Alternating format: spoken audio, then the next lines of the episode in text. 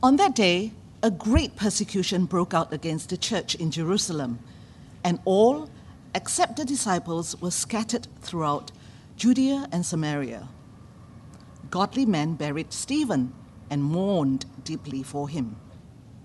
But Saul began to destroy the church. Going from house to house, he dragged off both men and women and put them in prison. Those who had been scattered preached the word wherever they went.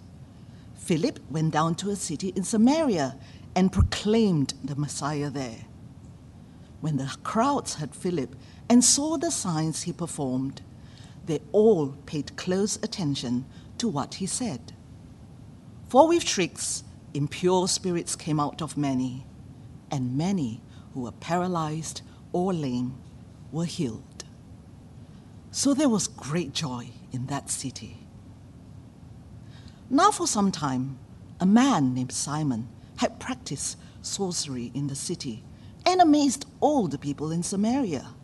He boasted that he was someone great, and all the people, both high and low, gave him their attention and exclaimed, This man is rightly called the great power of God. They followed him because he had amazed them for a long time with his sorcery. But when they believed Philip as he proclaimed the good news of the kingdom of God and the name of Jesus Christ, they were baptized, both men and women. Simon himself believed and was baptized, and he followed Philip everywhere, astonished by the great signs and miracles he saw. When the apostles in Jerusalem heard that Samaria had accepted the word of God, they sent Peter and John to Samaria. When they arrived, they prayed for the new believers that they might receive the Holy Spirit, because the Holy Spirit had not yet come on any of them. They had simply been baptized in the name of the Lord Jesus. Then Peter and John placed their hands on them and they received the Holy Spirit. When Simon saw that the Spirit was given at the laying of the apostles' hands, he offered them money and said, Give me also this ability so that everyone on whom I lay my hands may receive the Holy Spirit. Peter answered, May your money perish with you because you thought you could buy the gift of God with money. You have no part or share in this ministry because your heart is not right before God. Repent of this wickedness and pray to the Lord in the hope that He may forgive you for having such a thought in your heart. For I see that you are full of bitterness and captive to sin. Then Simon answered, Pray to the Lord for me so that nothing you have said may happen to me. After they had further proclaimed the word of the Lord and testified about Jesus, Peter and John returned to Jerusalem, preaching the gospel in many Samaritan villages. This is the word of the Lord. Thanks be to God. Thank you very much, Jenny. Very good morning to you, everyone. And uh, can I add my welcome to that of John's? Uh, welcome to St Andrews if I haven't met you before. My name's Alex. Uh, let me pray for us as we come to this passage. Uh, Lord God, we thank you for your word, that it speaks to us the truth of what you have done through our Saviour Jesus. And now may your word be a swift word.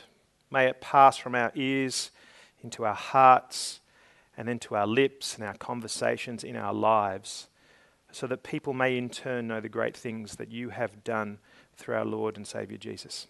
And we ask all these things in his name. Amen.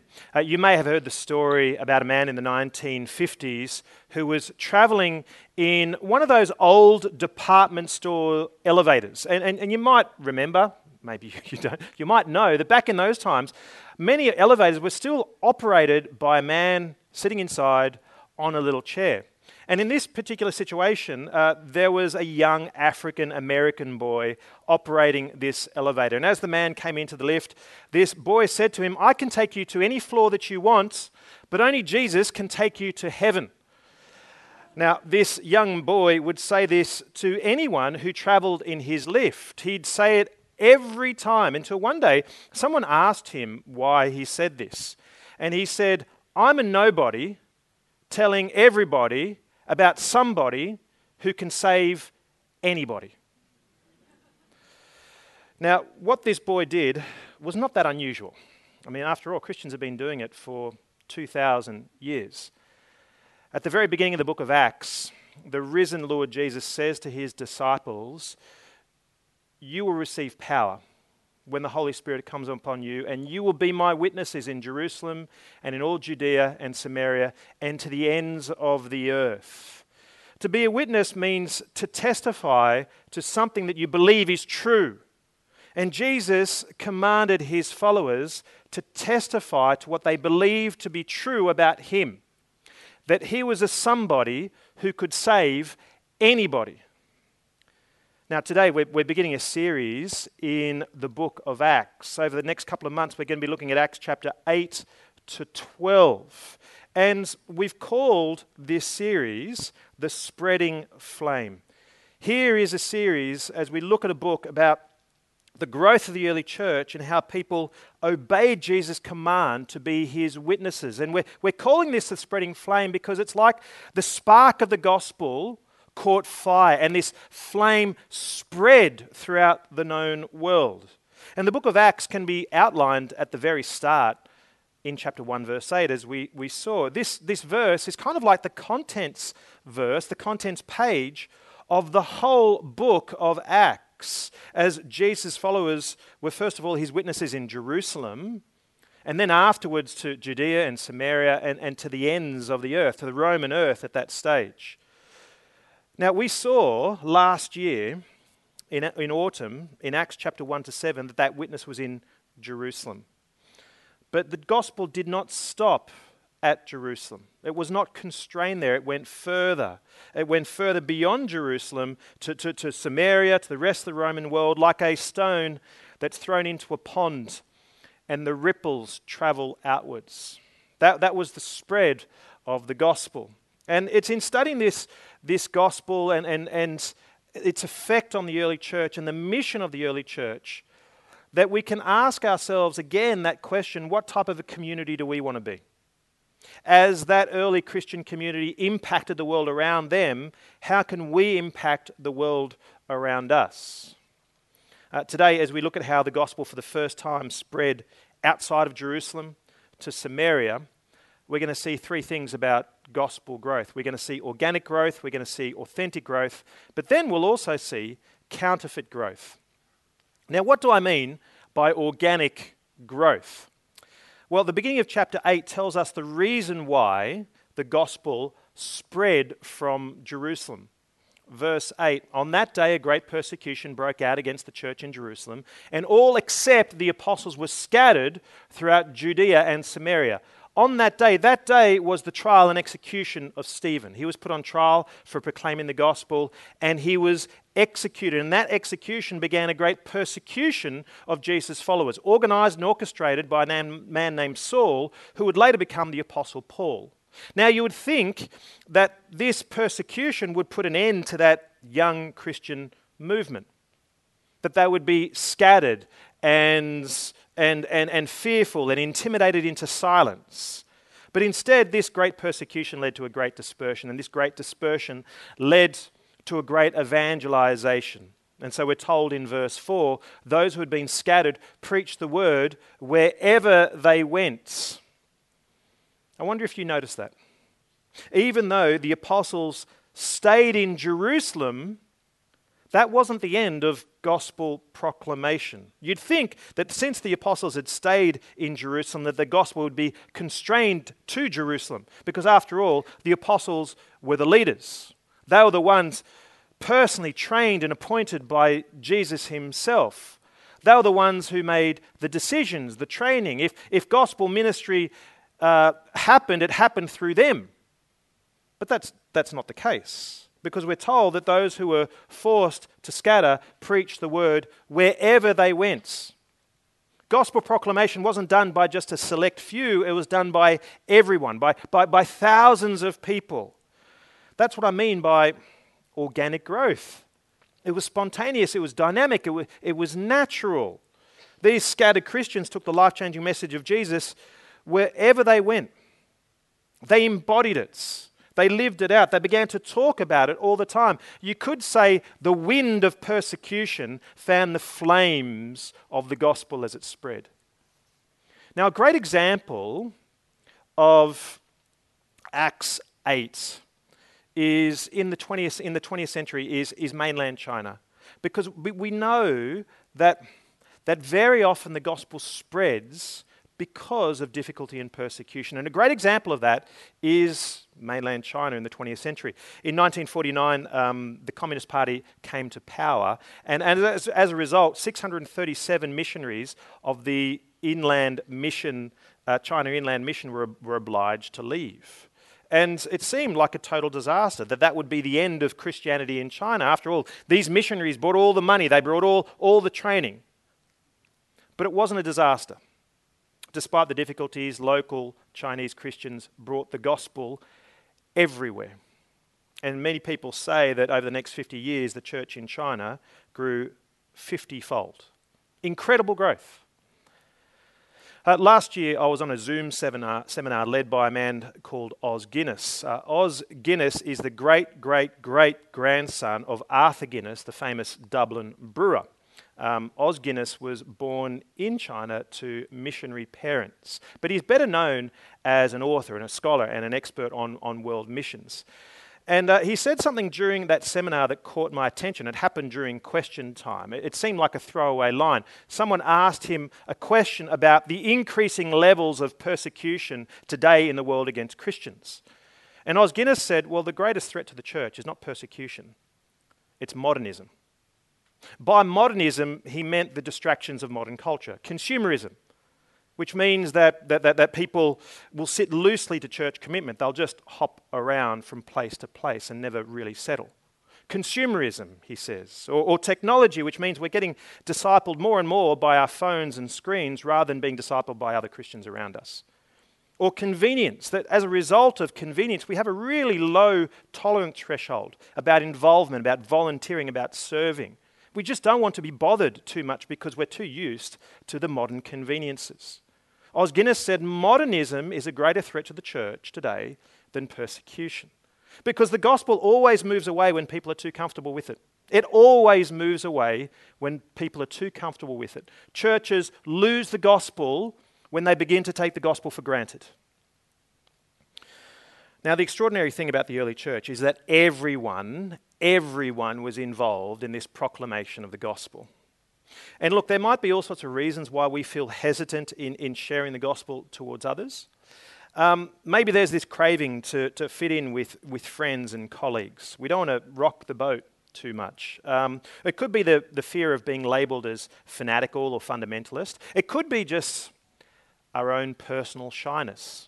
Uh, it could be a mild insecurity about the credibility of the gospel. We don't want to be thought of as wrong or proved wrong. We don't want to give a wrong answer.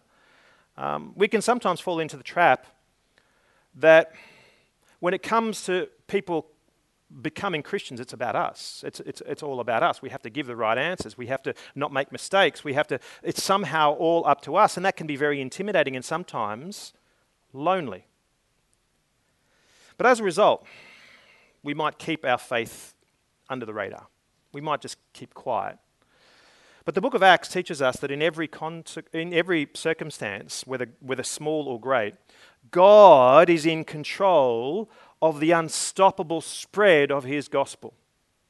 In Acts chapter 18, when Paul is going through a really difficult time in Corinth, God speaks to him and says, Do not be afraid, keep on speaking, do not be silent, for I am with you.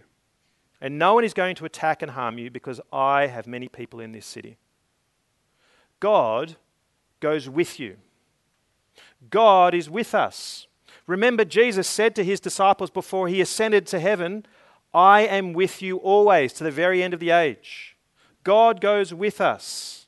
He orders events to happen. He, he, he puts hunger into people's hearts for the truth of his gospel. And so, what might it look like for us to be witnesses for the gospel? It's not that we should artificially force the gospel into every single conversation that we're in. Uh, but we should be encouraged to let our faith rise naturally to the surface. Uh, what is real within us should be given visual expression regardless of, of who is who's listening to us.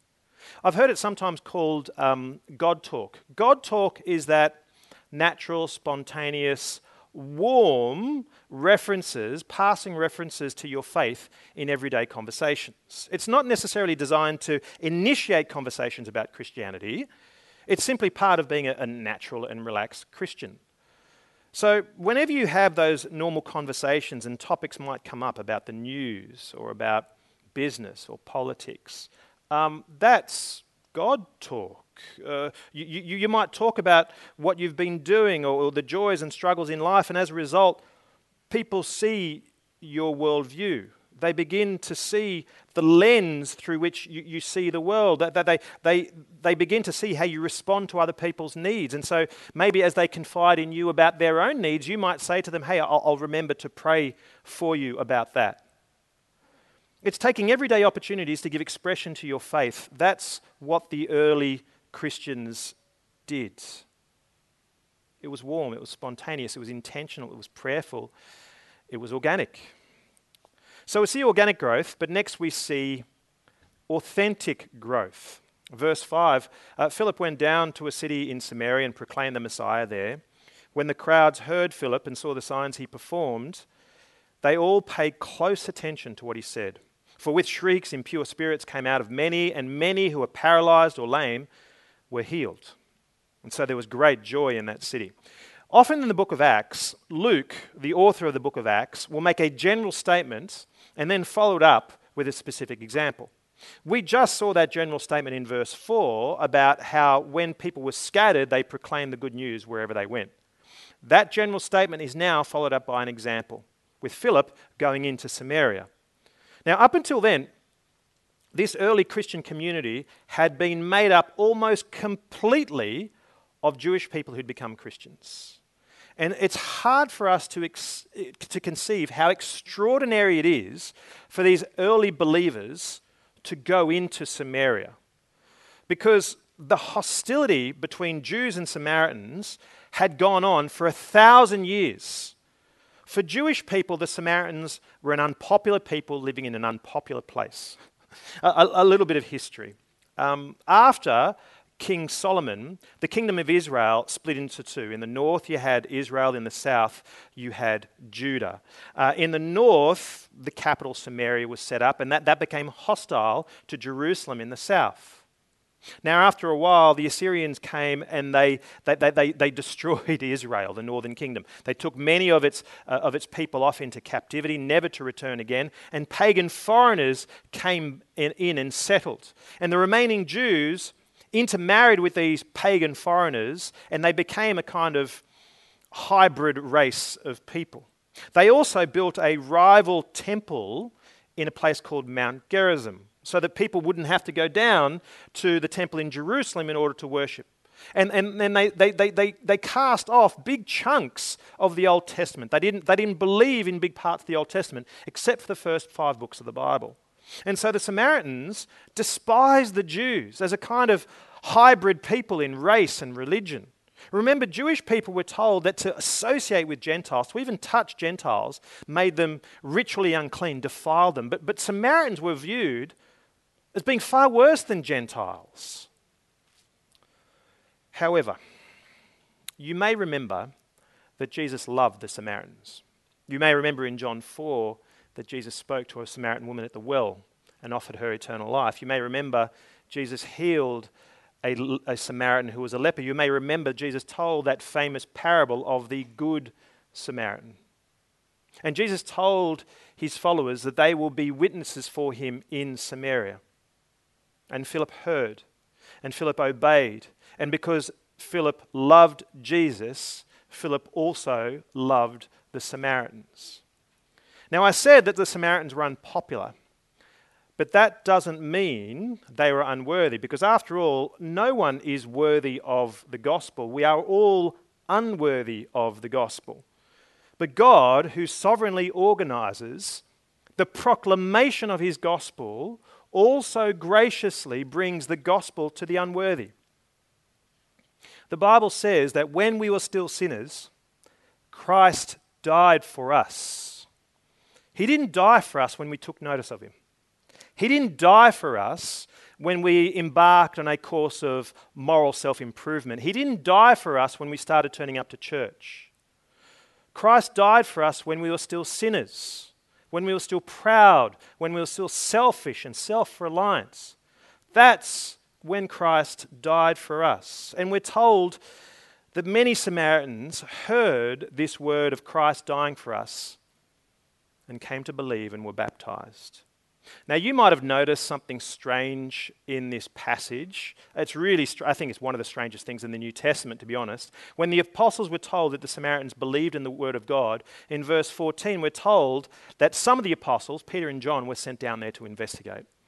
Now, one of the reasons why they went down there was that even though the Samaritans had heard and believed the gospel and been baptized, they hadn't, they hadn't yet received the Holy Spirit. Now, this doesn't happen anywhere else in the New Testament. When people believe, they believe because they have the Holy Spirit in them. And when they believe, as an outward sign of that belief, they are baptized. Those things all go together. But here, it's like this two stage thing. It's very unusual. You have the first stage, they, they, they believe and they're baptized. But then this second stage, where afterwards the apostles have to come and investigate and, and lay hands upon them so that they receive the Holy Spirit. So, what's going on? Well, the nat- most natural explanation of this delayed gift of the Holy Spirit is, is to see how it fits with the rest of how the New Testament understands people coming to faith, but then also to see how it fits within the context of the spread of the gospel. You see, remember, this is the first time that Christians are taking the word of God outside of Jerusalem. And apart from Jesus, it's the first time that people who aren't from a Jewish background are becoming Christians. And this is something that the early church were trying to get their head around. They're trying to understand it because beforehand, all the way through the Old Testament, the Jews were God's special people. They had the law and the covenants, they had the special relationship with God. And so now that people outside of Judaism are coming into relationship with God through Jesus, what does this mean? You see, over the next few chapters in Acts, the, the, the, this early Christian church is trying to work it out. As they see an Ethiopian become a Christian, as they see a pagan Roman centurion become a Christian, as they see this church sprout up in this Gentile city in Antioch, they're always asking the question well, does that mean that anyone can be saved regardless of their backgrounds? You see, the gospel is crossing borders, it's, it's crossing social and race, racial boundaries. Uh, the gospel is being welcomed by Samaritans, but the question is will these new Samaritan Christians be welcomed by the Jewish Christians? Will these Christians welcome one another based on a common belief in the gospel rather than some social, cultural, religious, or moral baggage? John Stott argues that it's reasonable to suggest that at this unique moment, God temporarily delays the Samaritans receiving the Holy Spirit so that the apostles could investigate. When the, when the gospel goes out to this new place and it's received by this new people, the apostles who, who, who, are trained and authorized. Remember, they were the ones who were appointed by Jesus. They were the ones who made all the decisions. They were the leaders. They were kind of like the accreditation board. And so, when the gospel goes out to this new place and received by these new people, this accreditation board arrives and they do their compliance thing.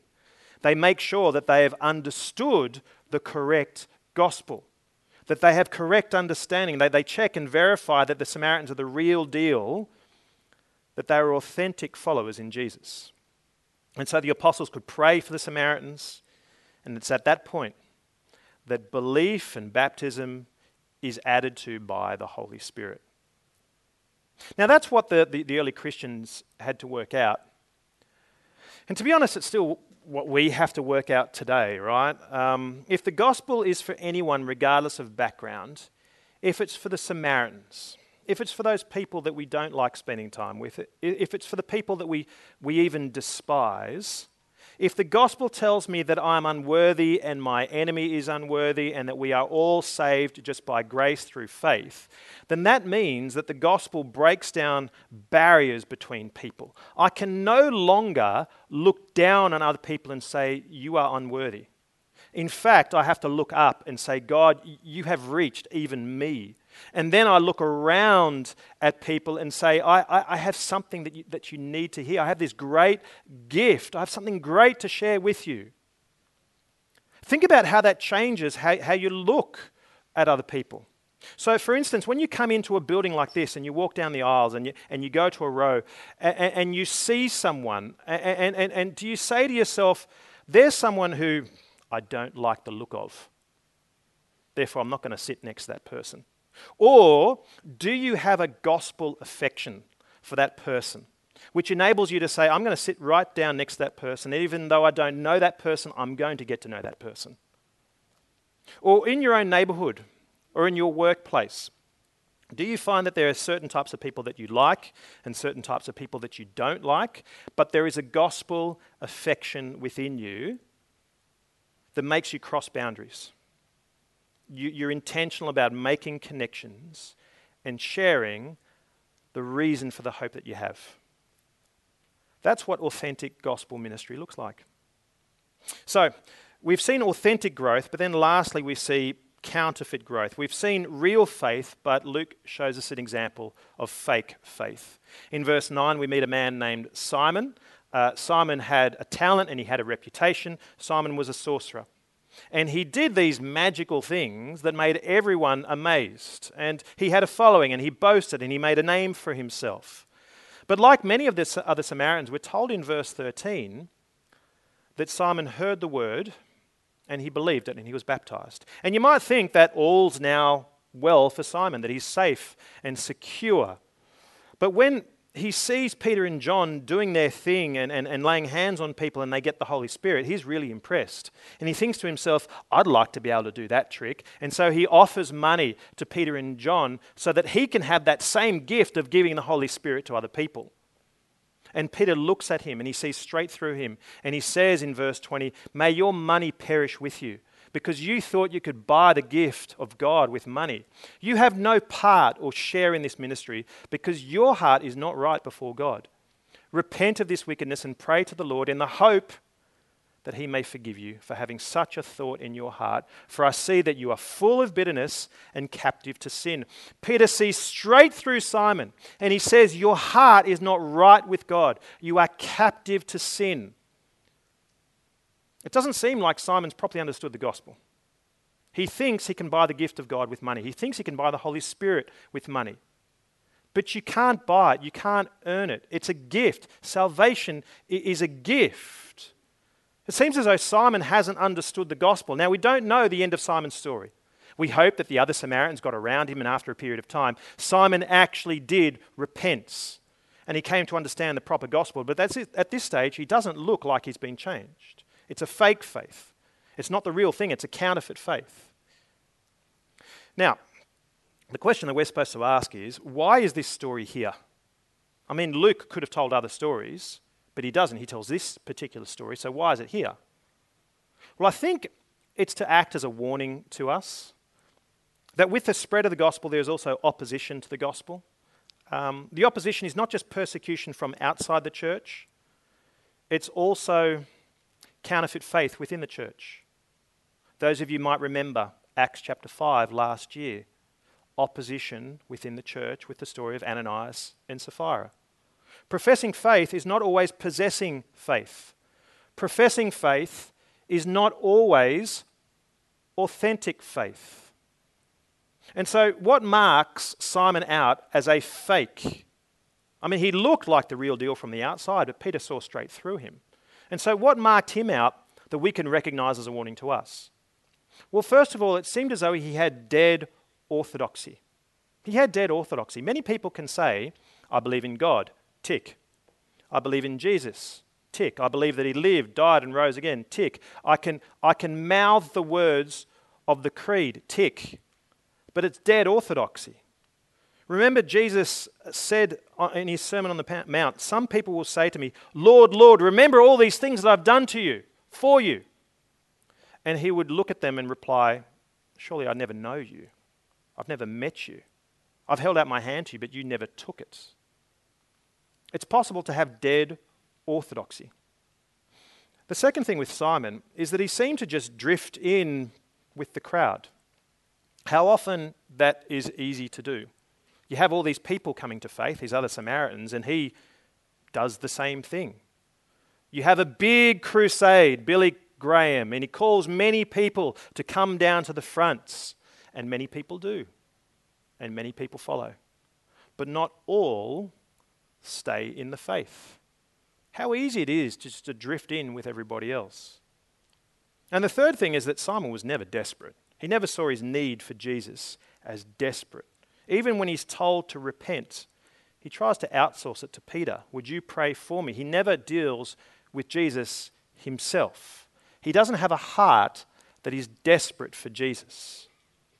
Simon hasn't been changed by the gospel. He hasn't been gripped by the power of the gospel because chances are he believed in a tame, weak, anemic, unthreatening gospel. Uh, many years ago, I, I, I traveled to Uganda. And when I was in Uganda, I went uh, to a safari park that was right on the border of the Democratic Republic of Congo. Uh, there was a river that separated this safari park with the Congo. And our group was standing on an embankment above this river, looking down on it. And in this river was a group, the collective noun I learnt this week is a bloat, a bloat of hippos, um, down there, only about 30 metres below us. And that unsettled me. Um, we had this guide who was with us, a, a delightful lady who was only about this big. And I asked her Aren't hippos like one of the most dangerous animals in Africa? And she said, No, they are the most dangerous animal in Africa. And I said, Aren't hippos, can't, aren't they really fast? And she said, Yes, they can run faster than you. And I, I said, Aren't we in incredible danger? And she said, No, I've got a gun. And I, and I looked at her gun, and it looked very old and not nearly big enough. And I was deeply unsettled because I'd seen hippos before, but up until that point, I'd just seen hippos in a zoo. And there's a big difference between seeing tame hippos behind thick glass barriers and moats compared to seeing them in the wild, untamed, with not much between me and them, and only me being protected by a small lady with an old gun. I was deeply unsettled. What I'm saying to you is this there is an awesome and powerful gospel. But many Christians believe in a weak, tame, unthreatening, and safe gospel. A gospel that does not change you, a gospel that does not demand anything from you, a gospel which allows you to stay the same. It's not a gospel that you're desperate for. It's not a gospel that you'd give anything for. It's not a gospel that you, you want to share to the people around you because it's a weak, tame, unthreatening, undemanding gospel. And Simon's story is frightening because here is a guy who's heard the gospel. He's seen the miracles. He's professed faith, but he was never converted. What he believed in was a fake and tame gospel. And it's every chance that that could happen to us. So, what is it that made these Christians want to be want, want, want to be able to share this powerful gospel to the world around them? Wherever they went, even in the face of great danger, wherever they went, even to those people that ordinarily they would despise. It's because they were being obedient to Jesus' command when he said, You will be my witnesses. Jesus saying, I want you to bear witness to the truth you know about me to the life changing power of the gospel. If you think that something is true, if you believe that Jesus' death and resurrection is true, and that truth is the most valuable truth that you have, and that truth has deeply changed you, then you will share that truth to others. You will say, like that young boy in the elevator, I'm a nobody, telling everybody about a somebody who can save anybody. Let's pray. Lord God, we do thank you for the life changing truth of the gospel, that it is a salvation, the power of salvation to all who believe, that it tells us about Christ who died for us while we were still sinners. This is a gospel that we're unworthy to receive, a gospel that we cannot earn, a salvation that we cannot earn. We cannot pay anything for it. But Lord, you have enabled it to, to penetrate deep into our hearts by your Spirit. Lord, maybe today there are people here who, who have not yet received this gospel. They've heard it, but they have not yet named Jesus as their Lord and Savior. We pray that you'd be working in their hearts so that they'd know their desperate need for this Savior and that they'd give their hearts to Him. And Lord, that you would remind the rest of us of the power of your gospel. You'd forgive us for the times in which we, we treat it as just something tame, something optional, something convenient in our lives that we call upon when we just have a need.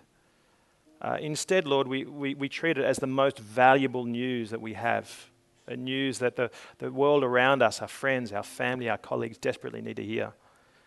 And would you um, mark our lives with godliness, with a transparency, with joy, so that as we, we share the gospel with others, people might ask us for a reason for the hope that we have. Help us to be a community that is marked by the gospel, that we declare the gospel, that we love the gospel, and uh, we share it as we scatter during the week around this city that so desperately needs to hear it. Would you guide and direct us, we pray. Amen.